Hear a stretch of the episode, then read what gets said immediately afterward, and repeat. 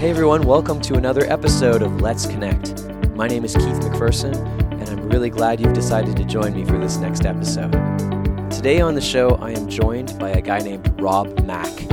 It just dawned on me, but this is what happens when two Macks get together Rob Mack and Keith McPherson. We get together and we speak about happiness, the power of coaching, and how it truly pays off to be in the present moment. Today, Rob joins me on the show. Rob's work has been endorsed by so many incredible people, including Oprah Winfrey, Vanessa Williams.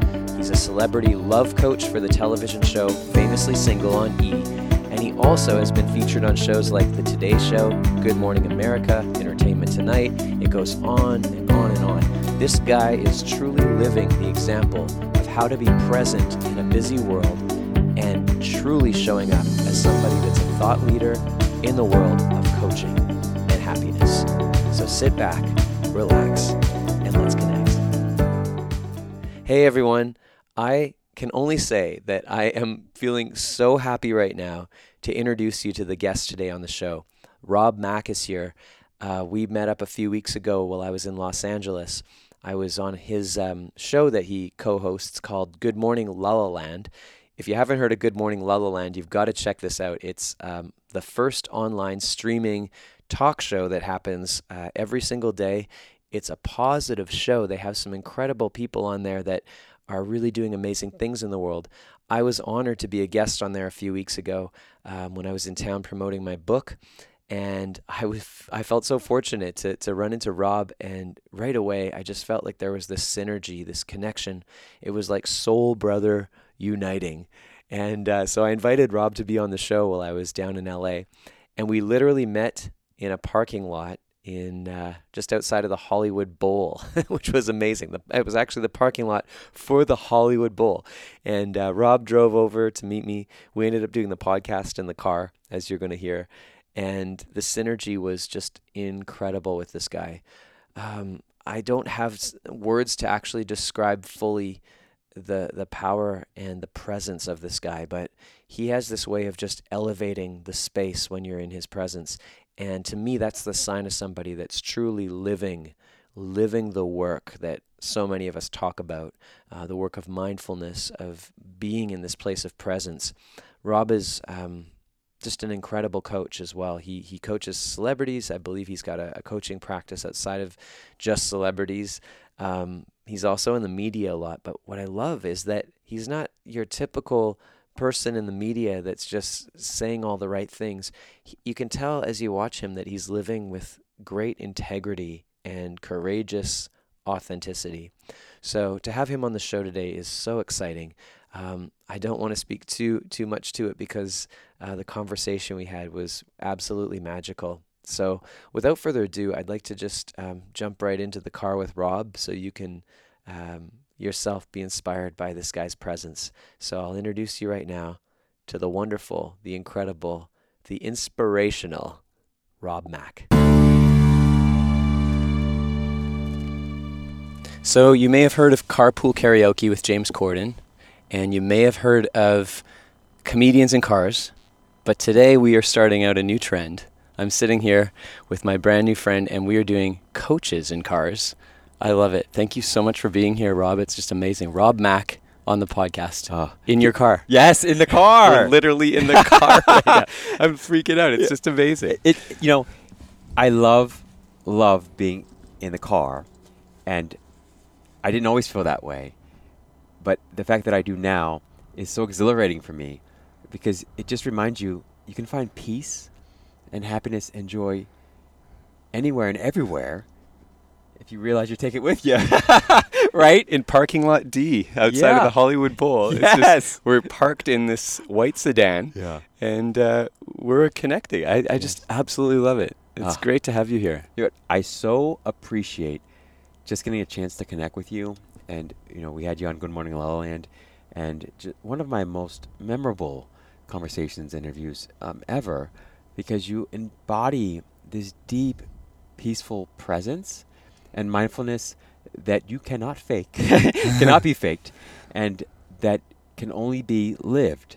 And you live it, and I just really want to honor you and share my appreciation for you, um, not for just what you do, books and podcasts and the knowledge and information you share, but even more so for just who you are and the presence that you shine with and through and, you know, um, and just for all of us that you just shine. You just, there's an incredible light that you always consistently share with us, and I appreciate that. Thank you. Yeah. I uh, oh, that means a lot to me. I feel like I'm just getting blessed like crazy across the uh, seat here over here. Thank you. I um I'm just so excited to introduce people to you and your work. I, I know very little to be quite honest because I just met you on Monday. Yeah. But the second we connected on that show, I just saw it too. I, I feel like uh, the best I can think of is just as you were speaking, I'm like just reflecting back and forth. It's like a mirror when these moments happen and we meet people that are living as much as we can in each moment awake, mm. as opposed to, I mean, we're always falling off and seduced by all of that ego and, you know, it's just so subtle. And then it's just, oh, hang on. And you just come back. And it's like somebody that's on that trajectory and practice, like yourself. I'm just so excited that I get to introduce people to you because the work you're also doing is just profound. And I see you on TV, and shine is a great word for it. There's a glow that comes off of you when I rewatched the, the interview online. And it's rare to see that these days because I feel like so many people are still asleep. They're, they're forgetting, or they just they, they need to remember that there's so much more than trying to be more, get more, do more, get somewhere. It's right now. Mm. So thank you. oh, I fully receive that. I've learned over time to receive. you know, I fully receive that, and I appreciate you you saying that. Um, it is, I think, you know, it is easy to sort of quote unquote fall off the path, although we're always on the path, but to forget that you're on the path, mm-hmm. and um, you know, to be seduced um, into sort of chasing things and people in the world uh, because it looks so shiny and it looks so interesting, um, and to a large extent it is and I've learned uh, to even embrace that. Um, and I think the metaphor of being at a movie theater watching a movie has been very helpful for me. So I think about, well, I go to a movie sometimes. Sometimes there are ups and there are downs, there are twists in the plot, and you laugh and you cry, and you also remember that the movie is make believe, mm. and the hmm. movie is real actors, real people maybe there. They're seemingly real, and they seem to be experiencing real emotions and whatnot. But at any point in time, if I want, I can step back away from the movie. And I can remember I'm simply looking at a screen with images that are projected on that screen. And so I don't need to get lost in the story, in the plot of my life, of anybody else's life. I can stay conscious or continue to abide as the self with my focus and awareness, always being one with or always being the screen itself. You know, essentially mm. that screen is us. And um, yeah, these conversations and being in your presence always makes it that much easier to just remain as that presence, as that awareness, as that consciousness, as the self. Yeah. Wow. Um, when you do get caught up in the movie playing in, on the screen in front of you, how do you bring yourself back to the reminder that no, I'm just the observer of the movie? Mm. Great question. Um, I think it's sort of changed and evolved a little bit over time. When I was first started out on, or first became aware that I was on this sort of quote unquote spiritual journey with no distance. um, hey, that's the Course in Miracles. Yes, that was last week's meditation. No way. I just finished that one. Love a Course in Miracles. Love that expression. Some of my favorite quotes yeah. are from a Course in Miracles, by the way. And I would say that in the beginning, it was mostly that I would have something very tragic or upsetting happen in quote unquote objective circumstances or conditions of my life. Uh-huh. And I'd say, oh my goodness, wait, you know, somebody just died that I cared about, or I'm, I'm sick now, or I lost, you know, a lot of money, or I lost my job, or whatever. That would kind of bring me back to a place where I'd say, you know what, I need to just do my best to stay present. As time has gone on, it's now just um, more and more, instead of it, instead of needing something in the world to be upsetting or go wrong, so to speak. Not that anything goes wrong, but um, you can have something that happens that you feel is undesirable at the moment. Instead, it's just when I notice that I feel a little less than perfect peace or perfect happiness or perfect love. Mm-hmm. Um, that's just a mindfulness bell to come back to the self. So for me, anything that disturbs my peace is, I don't want to call it work, but it's just a little la- a little area that I like to shine the light on. Yeah. So yeah, so it. it's that I think. Huh. What And is I- it for you? Well, very similar. It's um, it's like a sensation in the body for me when I start feeling this sort of anxiety come up. Um, so that's one of the ways I notice it. My belly gets kind of tense, or my Yeah. my chest tightens, or I just all of a sudden another piece is my mind just starts going into a story about um, all the what ifs, and it kind of hooks me too into like, oh, uh, this this might be a good idea because if you do that, then you'll get here, and then you'll get here, and then this will happen, and all that kind of stuff takes over, and so it's like this constant practice, and I find that when the mind starts hooking me, my body starts also trying to go, pay attention, you're getting seduced right now. And then it's the same practice. I like, pa- I pause. I just, I come back to a mantra of um, peace be with you, is, has been my mantra. Peace be with you. Oh, that feels so wonderful. I love that. Yeah. I grew up Christian, you know, very sort of fire and brimstone, and uh, I struggled for a long time because I had, as I got older, I had a knee-jerk reaction to that upbringing and uh, the, the teachings, the sort of fundamental um, list teachings that I sort of uh, grew up on, and um, you know, I went away, so to speak, and uh, sort of, the, of course, there was no going away. There was only going to, right, um, and and I discovered, oh wow, I'd read some Buddhist scripture, I'd read, you know, the Tao Te Ching, and I'd read. I had a girlfriend for a while; she was Muslim, so I'd read the Quran, and I was just interested. In, and it's interesting how it all brought me back to a place where I can more fully, deeply appreciate and understand and appre- um, and really celebrate um, a simple pro- but profound scripture Yeah. like that, right? I Peace mean, be with you. peace be Yeah. with That is you. of the scripture. Yeah. Yeah, and but Mm. And so I love that, and that's one of my favorite tools too is the body, right? And it's interesting. Early in this sort of awakening process, I remember having uh, the wish almost, or the hope, or maybe the prayer, that I would become more sensitive to how I felt. Because I felt like I was very sensitive, overly sensitive in lots of ways. But I wanted to be sensitive in a way that allowed me to wake up earlier before I got so lost in the movie. You know, instead of being an hour and a half into the movie and realizing, oh, wait, this is a movie. I don't need to have a panic attack. Mm-hmm. I can in 30 seconds or and what's interesting is I started developing this little digestive thing. and nothing that was particularly harmful, but it was and it put me in more touch with the body and allowed me to be instantly aware the second that I would that I had perceived myself as stepping outside of quote unquote the self. Wow. Right? So what you're saying there so incredibly profound and that's precisely my experience too and I often experience it right there in the Yeah. stomach or solar plexus. Absolutely. You know, I'm curious. I, I, you do a lot of work in showbiz. I mean, that's your career, and my experience of it is, um, it can be very seductive. I keep coming back to this word because you're constantly around uh, the ego of trying to get somewhere and trying to be somebody. How do you maintain this level of peace? Like, what's that practice like for you when you're every day, like you're constantly around it? Wow, that's a phenomenal question. Um, early in my career, I thought I wanted to do TV, and then I had a few experiences that sort of didn't resonate with me as much. I'd get calls from networks or production companies and say, "Hey, we're looking for a happiness coach, or a dating coach, or a life coach, mm-hmm. or a positive psychology expert.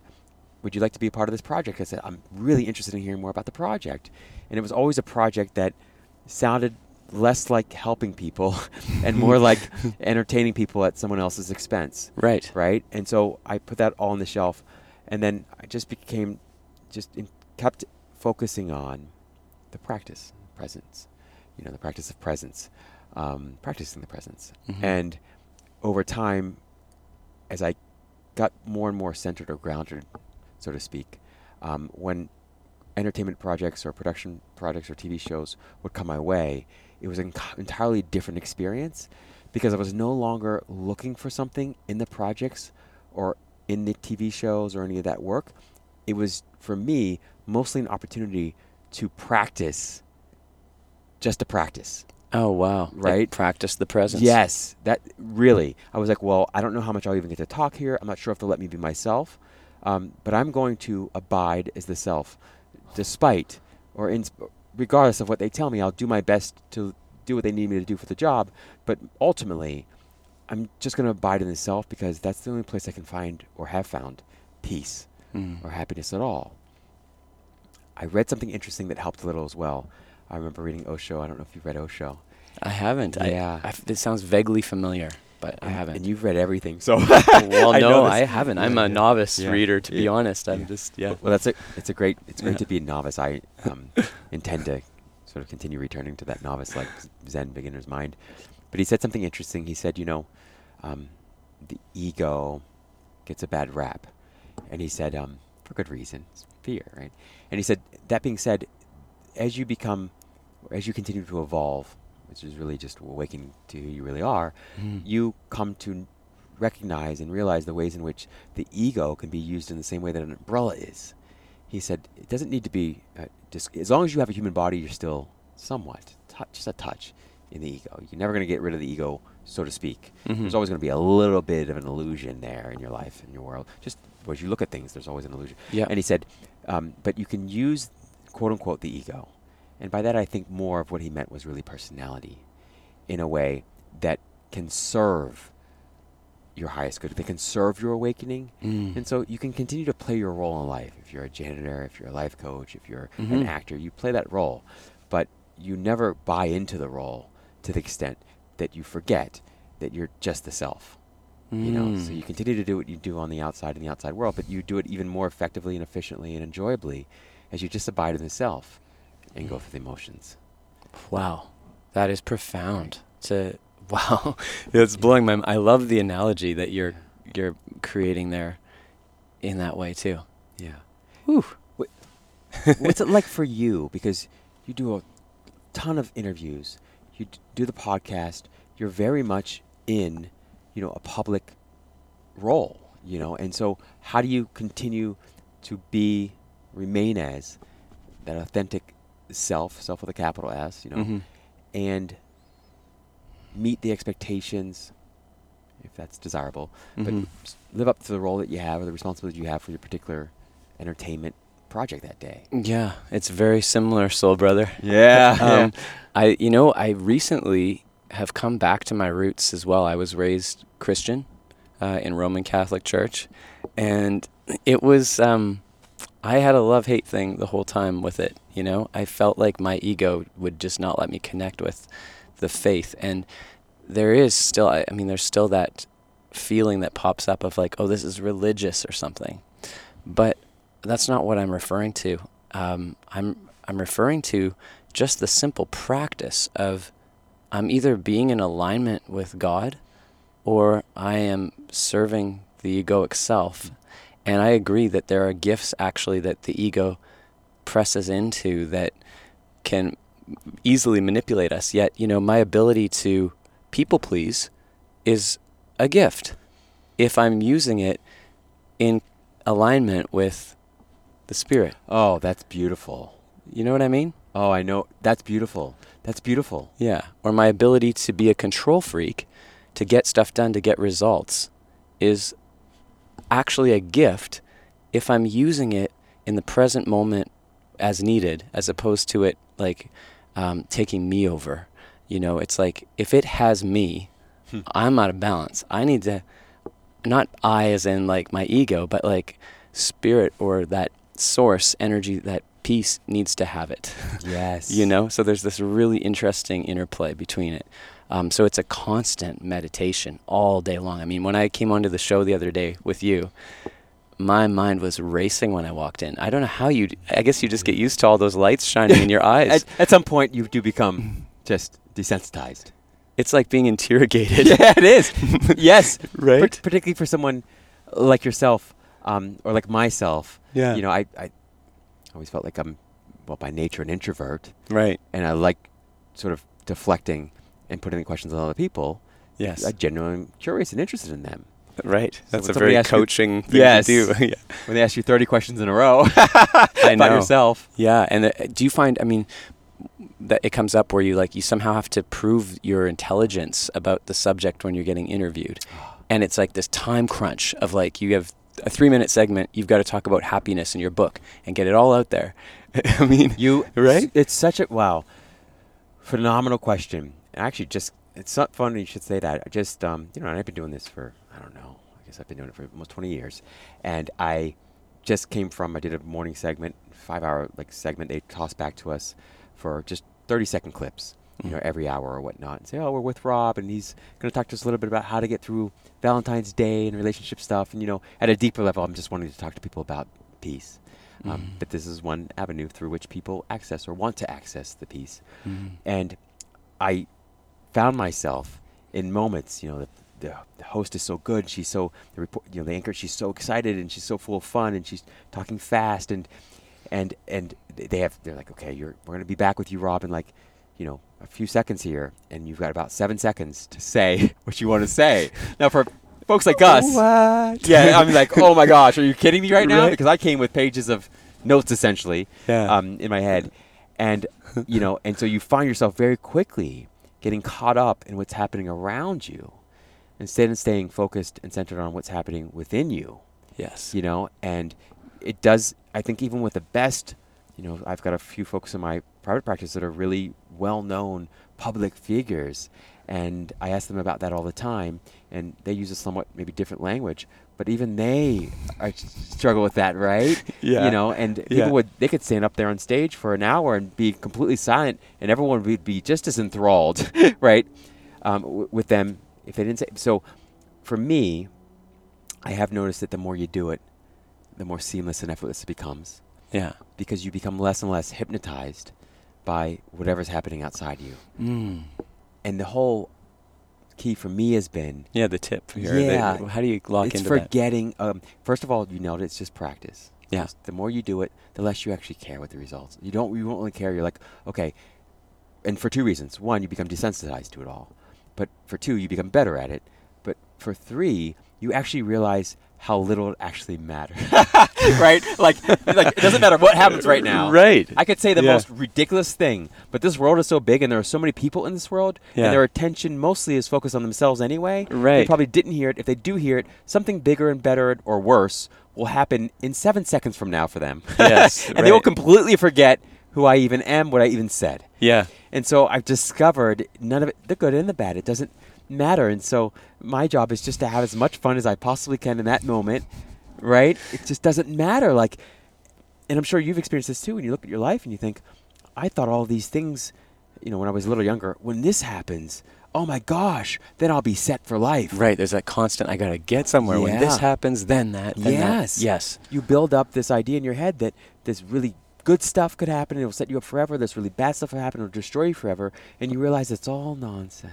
It's all, you know, it's fun to, you can play with it and enjoy it, but it's all nonsense because the people and the things that you think are going to set you up for life don't ultimately. And the things that are going to destroy you don't ultimately. Yeah. We we always are getting what we need right now. And it's like to lock into that that m- reminder and remembrance of like we're getting what we need. We don't need to get anything else. I think that's the somebody said that is the Byron Katie. To think you need something outside of yourself is insanity. Oh my gosh, we Right. may actually share a well, we do share a mind, but we we I mean, I'm working on a book right now, and that's the one little section I'm working on is how do you need how do you know you need something? You have it. How do you know you don't need it? You don't have it. Right? If you needed it and you didn't have it, you'd actually be dead. And not just in a physical way, you know, I mean, you'd be dead. And even if we don't see the body anymore, you drop the body, are you dead? Did you really need anything you think you could put in the air and oh my gosh, I love it. right? So, yes. But it was Byron Katie that, in her, Yeah, the definition of insanity is to think you need something outside of this moment, basically, is the essence of this. oh my goodness, totally. Yeah.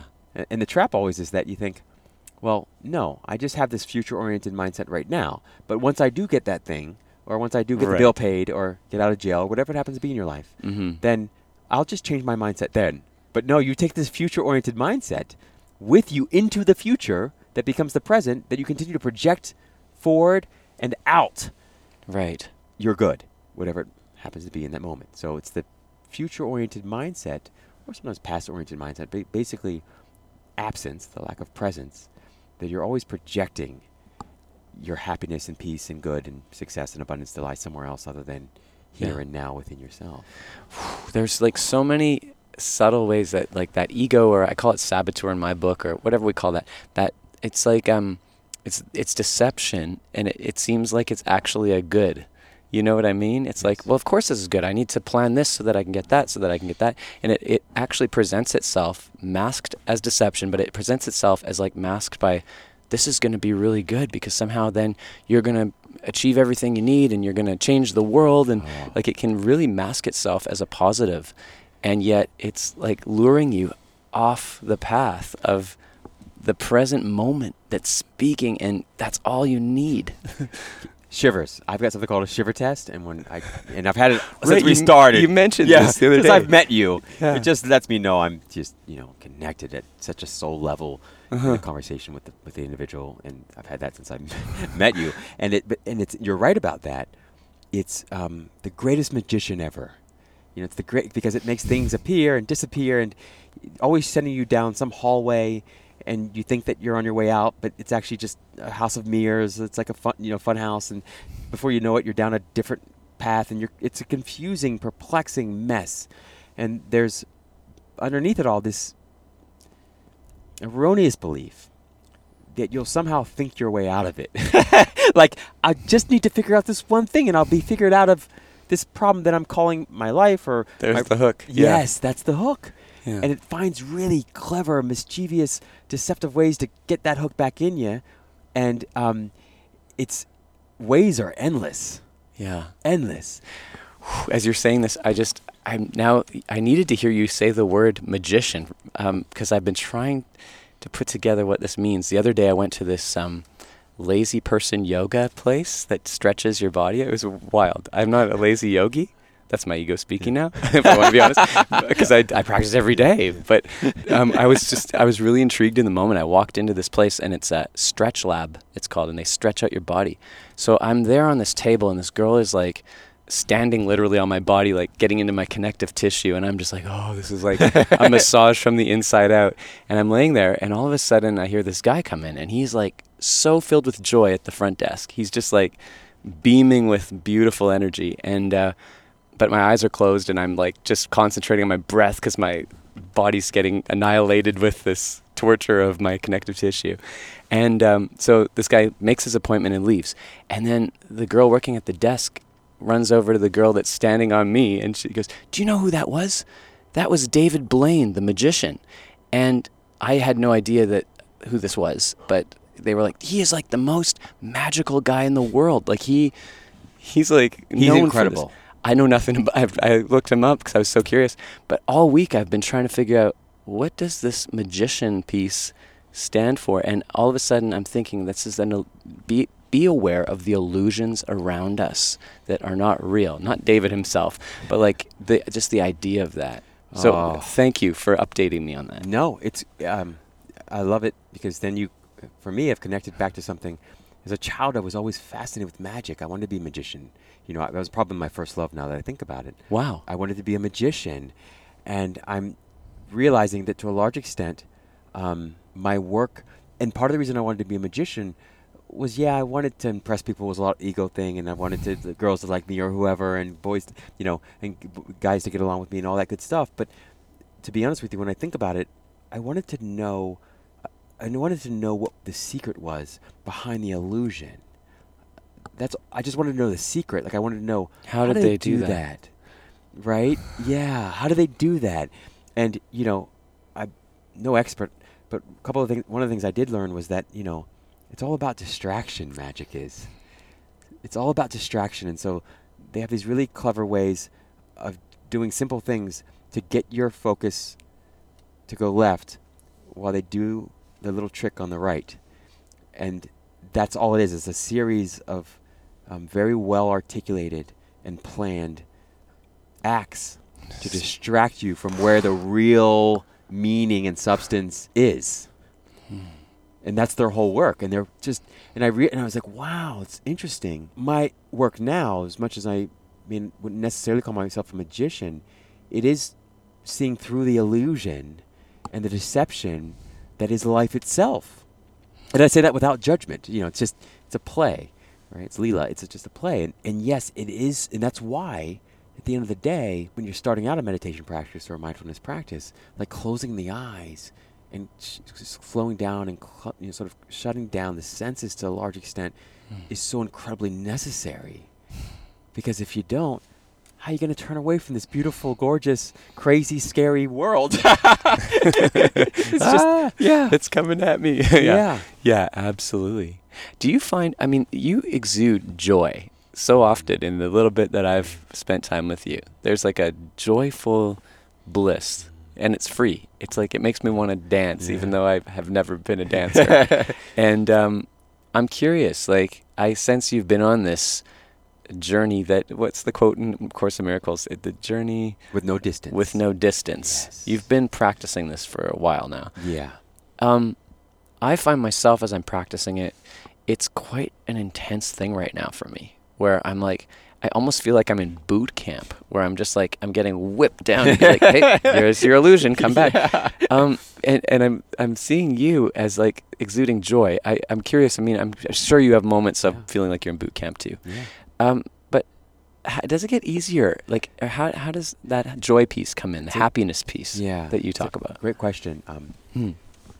you definitely exude that. Uh, you know, you exude that fully. You really, you know, do. Um, Thank you. I uh, yes, the answer is yes. It Mm. most certainly gets easier. There, um, and I want to speak as much from my own experience here as possible. Um, yeah, no question, it gets easier, much easier, and sometimes it gets easier real fast. You know, Mm. um, right before it gets easier real fast, it gets real hard real fast. Mm.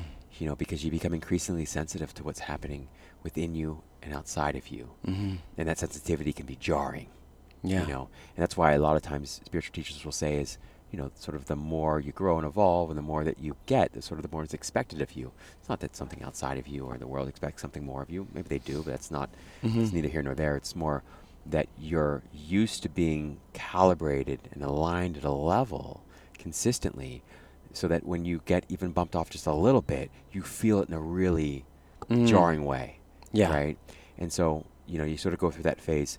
Um, I, I do certainly remember a period when I was like, I probably like, I don't know, a solid 10 or 15 years, and I was just like, really try. I was like, I just want to be peaceful. I just want to be at peace, and I want to be happy, whatever that means. And I remember almost like just feeling like I was hitting brick wall after brick wall, like, and I'm like, what am I, what's happening you know?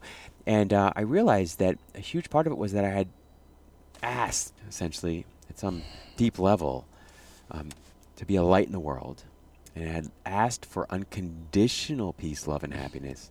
And the only way to know that you are that is to have the experience of, seeming experience of not being that. Yeah, the opposite. Yeah. So the person that's asking more from you because you're getting more is yourself, and you're, bas- you know, it's and so it's kind of wild, but it does get easier. And the important thing for me has been to really continue to trust that it's not my work to change or fix or improve anything, and that the awareness itself, the unconditionally loving or non judgmental awareness itself of what I'm thinking and feeling and doing, is transformative, that it does the work. And that a huge tip to myself on this path has been to continue to remember that while the ego may think it's the doer, even of doing change within you, it's not. The Mhm. doing happens on its own. The doing's already done, Yes. and your job is simply to witness that. Wow. This is like, yeah, t- what I'm thinking of is it's like, I'm just being. Well, you're back to the movie theater. I'm just being, well, it's being done. Like, I am being done. Oh, Yeah? beautiful. Yeah. That's it. Beautiful. That's and you have that experience sometimes. You know, like and it always. I remember hearing conversations like this when I was younger, and it always sounded like so I esoteric. know. It does. I mean, there's probably people listening that have lost us. They've like, Yeah. what? Yeah. Yeah. What? and, and and it'll dawn in the same way that it has for each of you know in five years or five days or five minutes from now all of a sudden that seed is planted and all of a sudden you're like oh my gosh you'll be in the middle of meditation or you'll be on a basketball court or you'll be you know um, intimate with someone if all of a sudden you'll just find yourself slipping in or noticing that you're already Mhm. in Yeah. this perfectly unshakable, immovable, unconditional peace, yeah. and you're not doing anything, and yet everything's being done through you and being done for you, being done by you. Yeah. But you're not doing anything. You're simply sitting there effortless breathing. mastery. Yes. Well, it's like breathing. It's like breathing. We make a big deal about breathing, but we're not breathing. Breathing is happening through us. It's the same as living. Right. Breathing and living are like the same essence of just your being, your being. It's like uh, here now, Yes. and now here, and now here. Just this constant stepping towards. It doesn't even matter what towards. Right. I'm just being. A- And what's beautiful about it, and what's very helpful, I will admit fully, Mm-hmm. is to see that or feel that reflected back to you, and get have that experience validated Mm-hmm. by even objective conditions of your life. And thank God, quite literally, You're going to where I was going to Yes, ask please. you. Yeah, Yeah. Well, I just was curious. Like, I'd always wondered because f- ever since I was young, um, these seemingly miraculous things would just show up around me, and I would have these little glimpses of, oh my gosh, what a symbol for that or this. Even last night, I was walking back to where I'm staying, and um, I'll there's this guy I met who's a publicist who it has he's another soul brother. It's been a week of meeting soul Yeah. brothers, and um, he said his mom always, who has passed away, always sends him symbols of roses to let him know when there's resonance. And we're at the corner of. Was, he said, "Where are you staying?" I said, at, "I'm at the corner of Highland and Camrose." And as soon as he heard the word rose, he said, "Oh my gosh, my mom has sent you." to connect with me and I've been and when I met this guy he was so he- one of his friends had committed suicide this week and he'd said it and then the next thing I was cued to do was just give him a big hug and we just had this moment like we'd known each other forever it was like holy so I'm walking back to my place last night after learning about his mom and this whole story and I look down and there on the ground is this white bag from some designer store, like it's trash on the street, and it says "Be joy." Um, I think it said "Be joy, be happy," Hmm. and it was just like all the synchronicity. Um, do you find this starts happening when you start aligning Yes. Oh even my more? goodness. Like it's just more apparent. Totally. Any I mean, stories to share about it? Oh my gosh, so many. I'd Such a great. qu- Oh my gosh. I Yeah. mean, so many. So one story. Um, so I remember having this management consulting job. Hated it. Loved the people. Loved the company. Wasn't for me. And I remember saying inside, I really don't want this job anymore. And I also recognize I'm not going to quit because it's hard for me to just say no to the money when I know I have nothing else. Yeah. And I know I don't want to do the corporate thing. And I remember just saying, I'm going to do what I can though to make the best of this. And so, and I said, I don't know what I want to do professionally either, but I do know that I want to move to Miami because I like sunshine. That's all I knew. And I s- said, I'm going to act on this one piece of information I have, and I'm going to continue to try to, at this point, optimize for happiness. There wasn't, there wasn't more than that. I didn't know a whole lot about what it would mean to be happy or not, and maybe at a deeper level I did, but intellectually I didn't. And so, I just sat in that space, and then I petitioned with the company to move to Miami, and they said, "Oh, Rob, I don't know if that's going to work. I know you're kind of saying you want to get your MBA and everything like that, but we don't have offices there." And I said, "Okay, let me see if I can bring Miami to here to Philadelphia." So I just did these silly things. I got my rollerblades and things, th- and I tried to go to like more Miami t- style, you know, restaurants or in Philadelphia. I tried to seek it out, and I tried to, and I said, "I'm just going to try and put myself in that Miami space." Oh wow. Yeah, and I promise within a week, all of a sudden, when they told me for sure it wasn't going to happen, they said, Rob, um, yes, if you want to make that move, you are more than welcome. And you continue to hold the position. Yeah, yeah. Wow. And then after that, I remember wanting, uh, deciding that I was going to write a book.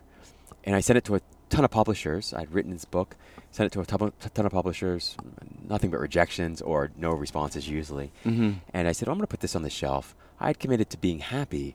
What am I doing chasing book deals? You know, I can share this book if I want. I have it printed out at zero. What does it matter? I can share it online. Do I need to have a publishing deal? What does that matter? I'm here to help people and I'm here to be happy mostly. Mm. And so I put it on the shelf and I just continued enjoying my life. And I booked this job. So I was laying by the pool, quite honestly. And I have this friend of mine, Melissa, a real beautiful model. And she said, Hey, Rob, are you going to go to this casting? At the time I was modeling just to pay the bills. And I said, I'm not going to go to casting today. I think I'm going to sit by the pool you know, and just gonna lie here. and I didn't have the money to be doing that, but I was that's where I was at. Yeah. I was really, and uh, she said, well, would you mind giving me a ride on your scooter? Because at the time I'd been done with the consulting stuff. I had um, gotten rid of my two, I had two really nice cars. I got rid of them, and I just got a scooter. And she said, I'd love, can you give me a ride? And I said, oh sure, Melissa. It's like, yeah, it's not gonna pain, the most painful ride ever, right? So I said, all right, I'll give her a ride. Give her a ride to the casting. I waited outside, and when I'm outside, one of the um, sort of casting directors came out and said, "Hey, are you going to cast for this job?" And I said, um, I, "I guess." I didn't plan on it. It was the same casting, so I said, "Okay." And he said, "You know what? You might be good for this role. We're doing this TV show. It's called South Beach. Um, why don't you audition for the role?" And I said, "I'm not really an actor, you know." And he said, "That's okay. Just read these couple lines. I think you have the right look for it." Wow. I read the lines and I had I didn't really care to even book it. And kind of, I was kind of hoping not to book it because I thought I'm not going to be able to live up to their expectations, right? Yeah. lo and behold, I booked the role. Then I got on set and I was like, I'm not, a, you know, I'm just gonna do my best, but I'm just remember, Rob, you're here to be happy. Just let go of the results. I met, I shot the scene. It happened to be opposite Vanessa Williams, and uh, really incredible woman. And uh, we've become friends. And uh, she actually ended up writing the book, the foreword to my book. So she, Oh wow. yeah, yeah. Wow. Um, I put the book. So at this point, she wrote the foreword. I updated the book, put the book on the shelves, and uh, next thing, somebody said, "Hey, why don't you check out New World Library? A publishing company." I just sent them a real quick one sentence line saying, "I have a book, and so and so recommended me." And they said, "All right, let's hear your pitch." And I was like, "Whoa, that's." I shared a very short pitch. I was passionate about it, but I wasn't results driven. All right, let's do it. What's happening here? wow. Yeah, it's like effortless mastery, like where you're not trying, you're just being, as we've been talking, and then these things just appear. And uh, when that starts happening, do you find um, the opportunity? Like, there's so much choice right now, especially when you're operating with this kind of awareness. There's so much choice, and they're all good. They all appear to be good. How do you discern what you're gonna say yes to and what you're gonna say no to? That is a profound question. I mean, really profound question. I've struggled with that over the course of my life. Um, one of my college professors wrote a book called Paradox of Choice. And the whole point was that we live in the land of the free, yes, and also the frustrated. oh wow. Yeah, because the more options you have, Mm. um, the more you create this possibility that combines all the best options into Mhm. one imaginary option that doesn't even exist. Yeah. You know, it's like I want this. I want the guy that's both shy and outgoing. like I want that guy or whatever. And so you know, and um, he said, you know, there, you've got to find ways to manage this sort of prol- proliferation of choice. For me, a couple things I've found have been helpful. Um, when it's a very minor choice, what to eat. and Things like that. I go to Cheesecake Factory. I used to freak out. You know, I'm a maximizer. I means can't eat there. Like Yeah. the- oh, yeah. Oh my God, kind of thing? totally. Okay. because I had to read the whole menu. Sti I would stick to what worked. I always know I like chicken sandwiches, whatever. When it comes to bigger things, um, I've started doing two things um, over the last uh, several years, and one is um, I try to get real quiet, Mm-hmm. and I try to drop my will entirely so that I can know God's will. Because the only way to know God's will is to drop your will entirely, like which is a really tough thing yeah, it is. right? So I get completely quiet about that, and then so that's a that's sort of the more important thing, and then I ask God, source, self, you know, um, what should I essentially do here? What would be in the highest good of everyone for me here? That helps me also get the ego out of the way and hear what my that still small voice is saying. Um, and there's and then there's sort of a a third thing I do, which I think might be most important of all, and that is letting go of the need to make the right choice or right decision, but committing to making that decision, whichever one it is, right, Yeah. right? And by that I mean, Oh wow. yeah. So it's not what I do, but how I do it. That I've started. I started oh, prioritizing the wow. how. Whoa. Right. I love it. I don't know if God or source or spirit or soul cares what you do as much as how you do it. Yeah, how you're showing up in the moment yeah, to it. Yeah, like because you can take the most beautiful thing in the world, world peace, and if it's just about you know, um, at the, at the end of the day, the intentions are wrong, not wrong, but inauthentic, and not in alignment with Mhm. God or Source, Mhm. then it will end in ultimate misery and unhappiness and less peace. Even the greatest peace movement can be can lead. So, it's important for me to embody and embrace and be the change, the result now in the moment. Mm. That's the how. Instead of thinking that whatever it is I'm doing is going to get me that result, just be that result now. Yes. Absolutely. fully. And then things I have found tend to always work out. Not always, yeah, always.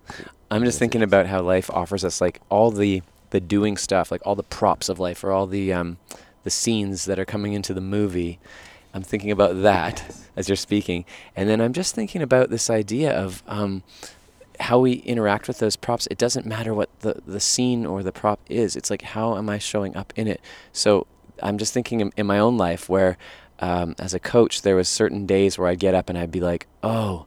I have to work. I have to go to my job. Like I have to go work at my job, and that was the egoic part projecting something into the future. Like somehow this is going to be a long day and it's going to be hard, and I'm not going to get through it, right? And and that's getting lured again into this place where if I just take things moment to moment, there is magic. There's magic in every single scene whether we're sitting here in a car or I'm having lunch somewhere, like wherever I'm going to be is where I'm going to be. And it's like, how am I being? Oh, how poignant this this is so poignant.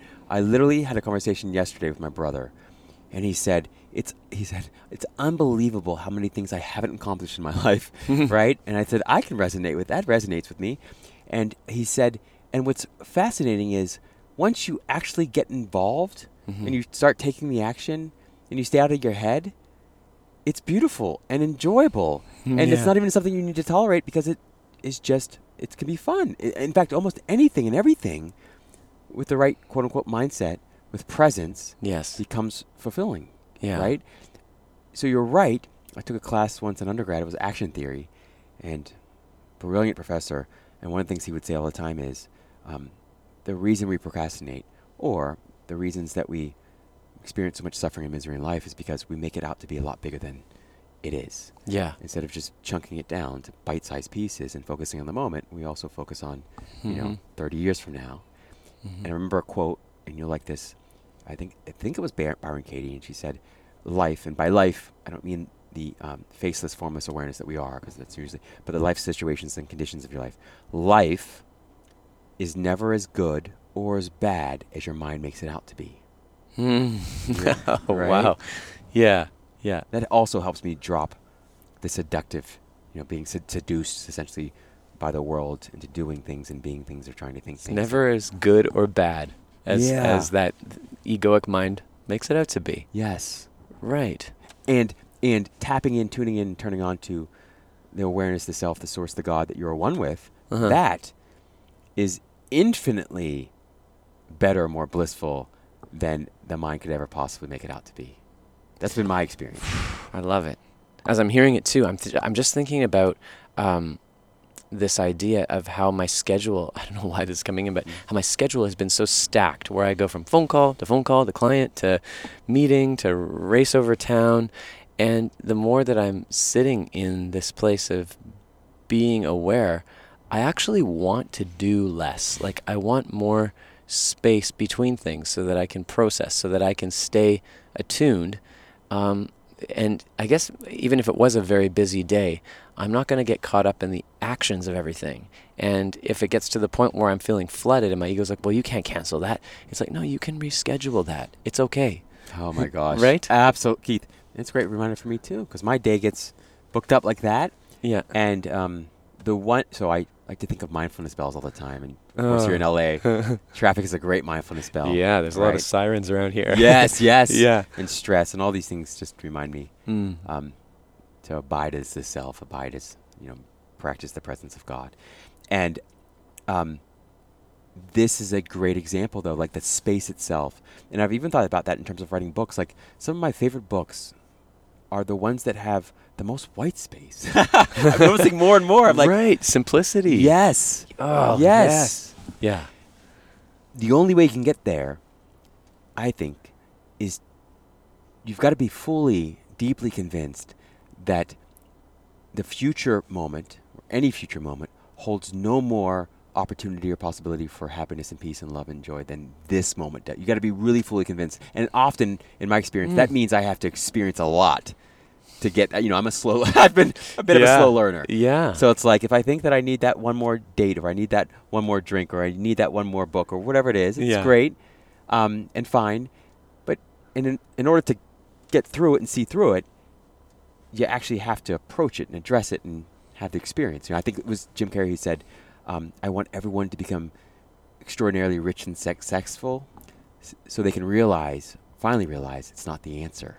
Ah, It's kind of the only way you kind of, you kind of have to really taste it to realize, oh, yeah. it's not nearly a, Well, I recently had a guy on the podcast talking about that. He biked up and down a mountain every day for a year um, for pancreatic cancer. They, one of his friends had passed away. They were doing a fundraiser. And at the end of biking up and down this mountain after a year, he got to the top the final day and he thought to himself, I'm not actually excited about finishing this. Like, I, I feel like all of my work of going up and down this mountain was not the point. And he realized that he actually missed out the entire year, pausing, going halfway up the mountain to just like be in it. It was like it was just trying to get somewhere. So it's like, I've just got to get this goal done. And the fulfillment at the end wasn't there for him because he was just trying to get somewhere, you know? Sisyphus, right? The, the, the, the sort of the story in the Greek Mm. mythology of rolling this big boulder up a hill only so that it can roll back down so that you have to push it back up the hill again. Yeah. And doesn't that describe most of our lives? Oh, I know. Right? Yeah. Over and over and over again. Yeah. You know, only to realize and recognize there's great peace and happiness and joy and even success. Sitting at the bottom of the hill doesn't mean that you're not great in, in lots of ways. Um, there's a greatness um, or an extraordinariness that you experience being there at the foot of the hill that's just so much more epic and incredible than, you know, dedicating your entire life and the precious time that we have in this body on pushing this boulder up and down the hill and missing the scenery and missing, Yeah. you know, the journey and the joy of the journey, I suppose. Yeah. This is a joy. Yeah. Oh my goodness. I uh, my mom before I left from Canada to come down here to LA last week, um, we had this really amazing conversation, and she's I was talking to her about. I always feel a little intimidated when I come to LA because there's just there. I always I have this impression somehow that there's like a lot of ego, and I'm gonna be like have to prove my worth, and like all my limiting beliefs that get peeled away, they just rise up again. I'm like, oh my god, right? And uh, and she said, Here, I'm getting this for you. She said, Don't compare yourself. Don't be jealous of anybody. Just see the people that are living in the light. And they are like your fellow light workers. And just be in the love. Like, be in that la'akea light. Like, it just. It's just a confirmation that, that things are waking up. And meeting you as the first person I gave a hug to when I stepped into this town on Monday and being here in your car again, I'm just, I just feel like that's a confirmation of all of what we've been talking about. And um, you're just a deep, deep, rich blessing to me. Thank Oh. you. Keith, you have no idea, brother, and I mean this from the deepest res- recesses of my heart.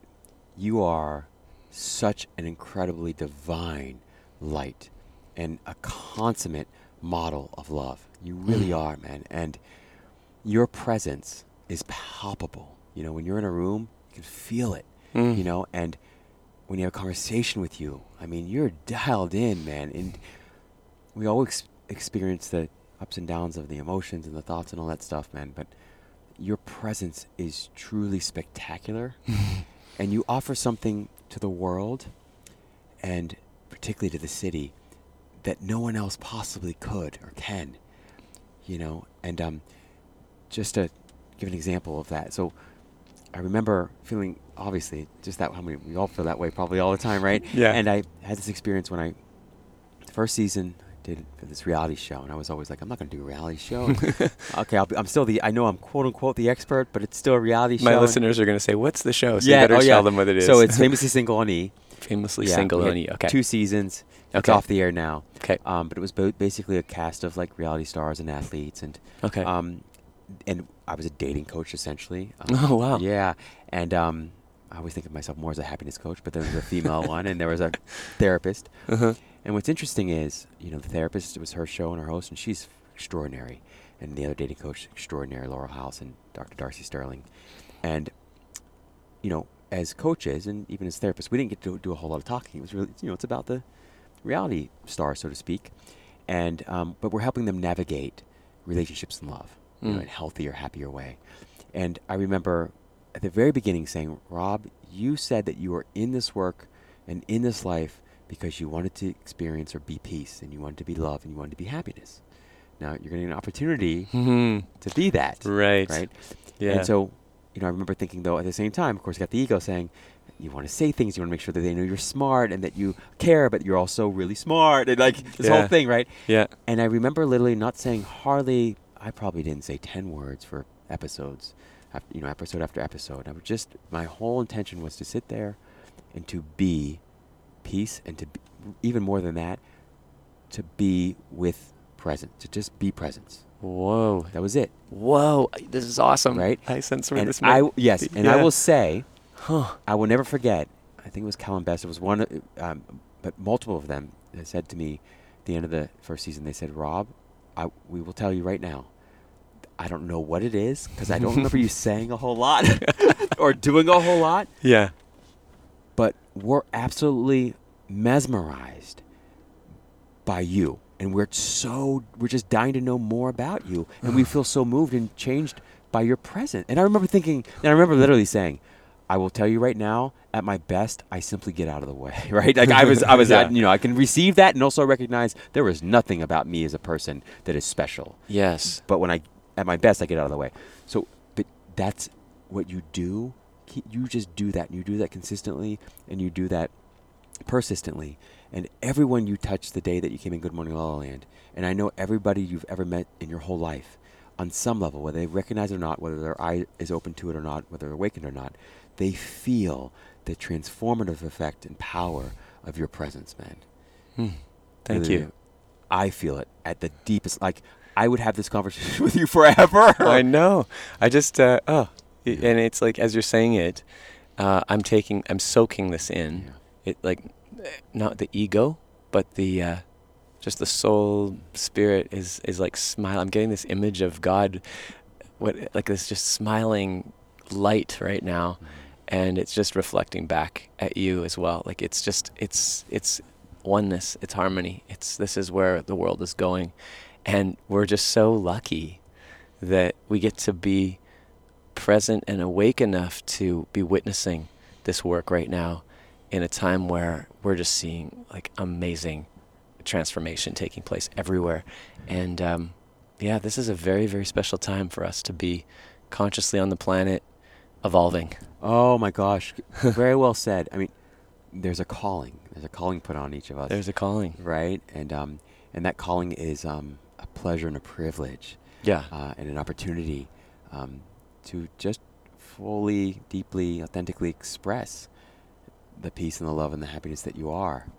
And I feel there is no greater work on the planet than that, than just Mm. that. mm-hmm And there's nothing you could say or do that could ever compete with being that. Right? yes And I mean that in both subjective ways, Uh-huh. but also objective ways. yes exactly that's it we've sol- we've solved life There you go, problems yeah, that's great Yeah, right, right. Oh man, the things that happen. Well, this is so cool to do an episode of Coaches in Cars. It's the first. Oh, I love this. Are you Uh, we got to It's do this. I wish I could do this every day with you. Oh, It's like- man. it's a great way to start the day off. Listen, you let me know anytime you're here, dude. Let's do it. Let's just meet up and Yeah. whether it's recorded or not. Yeah, You know I love you, man. I Yeah. really love you. So I love you too. I'm always down with that. I love you too. Thank you, Rob, for being here. And um, oh, just people will say, where do I find this guy? Oh yeah. What's the best way to to connect? Stay connected to this Yeah. great energy. Great. Um, so staying connected, uh, never a question because it's always uh, we all, all one. We're all connected. And that being said, it's uh, helpful to know that you can go to coachrobmack.com. You can also find me on all social media platforms at Rob Mack Official. That's R O B M A C K Official. And you can also tune in to Good Morning La La Land Monday through Friday, 9 to 10 a.m. Pacific time on all social media platforms. Uh, we share just positive, inspiring stories to uplift you and help you have a better day. Yeah, it's an amazing show. You really need to tune that in if you get the college. Just to see Rob on TV, you'll see the glow I'm talking about. Well, Man, it was awesome. infinitely better having you on. It's so much easier to glow when you're surrounded by nothing but light. So, Uh, yeah. Love on, brother. Yeah, absolutely, my friend. I Okay. appreciate you. Thank you. Thank you. Ah, what a amazing time that was. Sitting in the car at the Hollywood Bowl with Rob Mack, speaking about happiness, the power of presence. You know, it's just amazing when we truly take a moment to step outside of all that's distracting us and to remember that now is the moment of power. This is what life really is all about is this beautiful practice of coming back into each present moment and living it to the fullest. Rob, thank you so much for being on the show today and inspiring us. For those of you that want to um, know more about Rob, go check him out. He's at CoachRobMack, and uh, definitely drop him a line. Drop me a line as well if there's anything I can do to support you in your practice of mindfulness and living your best life. I'm here for you. We're here for you. I hope you have a wonderful week, everyone. Let's stay in touch, and I look forward to seeing you on the next episode of Let's Connect.